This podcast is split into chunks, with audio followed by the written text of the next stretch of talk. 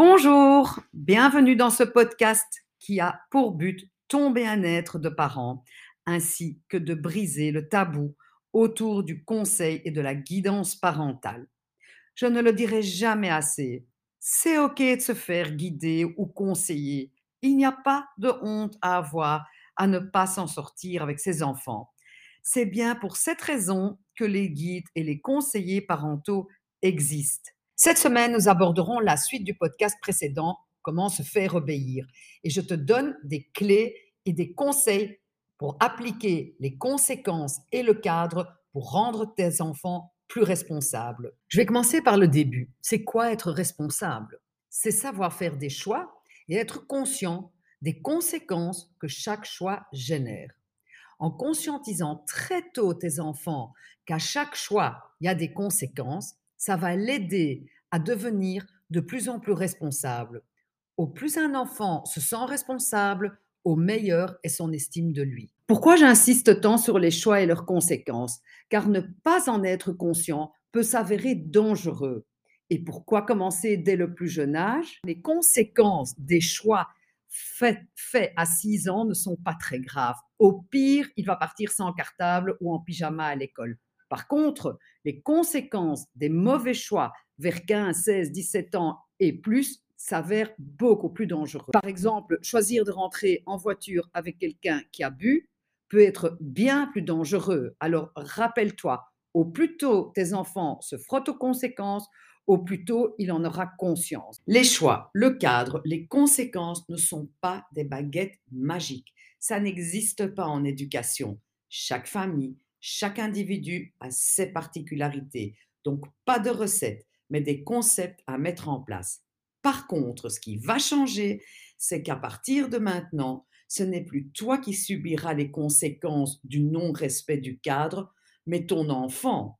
Et ça, ça change tout. Cette façon d'agir t'aidera toi à te sentir moins coupable et tu seras donc plus calme, vu que chaque fois que tu vas lui proposer des choix, tu termines ta phrase en disant tu choisis.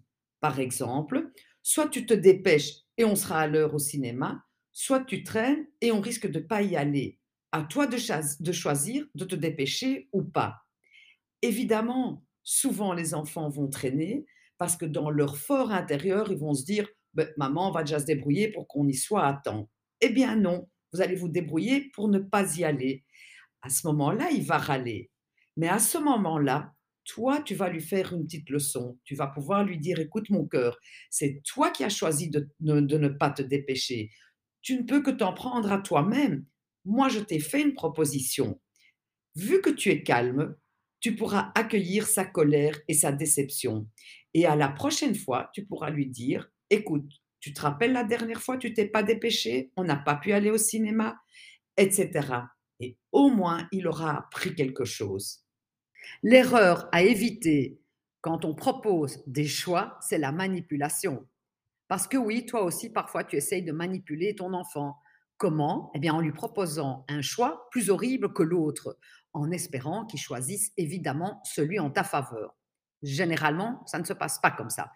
Par exemple, soit tu mets ton manteau et on peut sortir, soit tu mets pas ton manteau et on reste à la maison. Eh bien, il va te dire, euh, je reste à la maison. Or, toi, tu as besoin de sortir.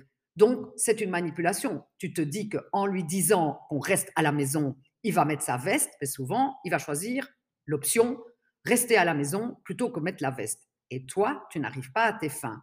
Pour que tes conséquences ne se transforment pas en punition, il y a deux choses importantes. La première chose, c'est qu'il faut qu'il y ait toujours un lien entre l'acte et la conséquence. Si par exemple, tu dis à ton ado, soit tu rentres à 2 heures du matin comme prévu, soit je ne t'offre pas des baskets, il n'y a aucun lien entre les deux.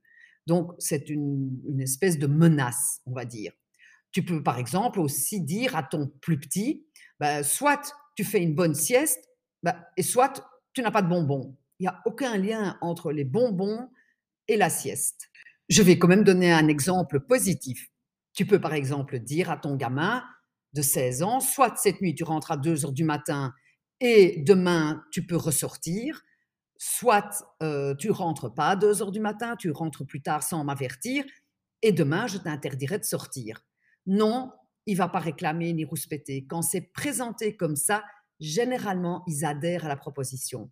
Pour ton plus petit, tu pourrais dire, soit tu fais une sieste cet après-midi, soit tu vas dormir plus tôt ce soir. Et vous verrez, ça fonctionne. Pour qu'une conséquence ne devienne pas une punition, les conséquences doivent être connues à l'avance par tes enfants. Si je prends l'exemple de là tout à l'heure, si tu ne dis rien à ton enfant et qu'il traîne dans les escaliers et qu'il ne se dépêche pas pour aller au cinéma, et que tu ne lui dis rien, et qu'en une fois tu lui dis Ah ben non, maintenant il est trop tard pour y aller, il va se sentir puni.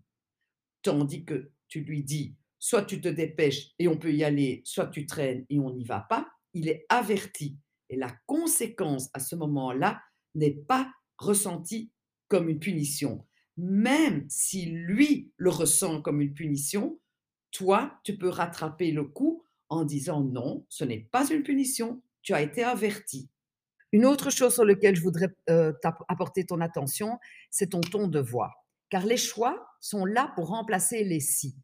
Les si sont souvent suivis par une menace et avec le cycle infernal des punitions et des récompenses. Donc, si tu proposes un ou ou avec un ton de voix colérique, ça peut ressembler à une menace et ce n'est pas le but. Lorsque tu présentes un choix avec un quand alors, assure-toi d'avoir suffisamment de temps et de patience devant toi. Par exemple, si tu dis quand ta chambre sera rangée, je la nettoierai, mais que tu as absolument envie de la nettoyer demain, ça n'ira pas. Dis plutôt je nettoie ta chambre demain vers 10 heures, soit elle est nettoyable, soit je mets tout ce qui traîne dans une boîte.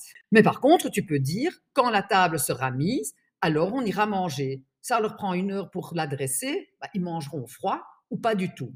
C'est à eux de voir. Bon, évidemment, comme je le disais plus tôt, tu dois être d'accord avec ce que tu présentes comme quand alors. Maintenant, tu comprends le lien entre les podcasts précédents. Pour que tout cela soit faisable et confortable pour toi, ce qui est mon but ultime, tu dois évidemment savoir ce que tu veux exactement pour mettre ce fameux cadre qui te donnera le moyen de proposer des choix que tu tiendras jusqu'au bout. Merci de m'avoir écouté et bonne semaine parentale à toi. Et rappelle-toi, l'éducation t'appartient. Et pour retrouver le plaisir d'être parent, pose-toi régulièrement la question essentielle suivante. Que veux-tu toi en ce moment? Je te souhaite une bonne année parentale et à la semaine prochaine pour un nouveau podcast qui te veut du bien.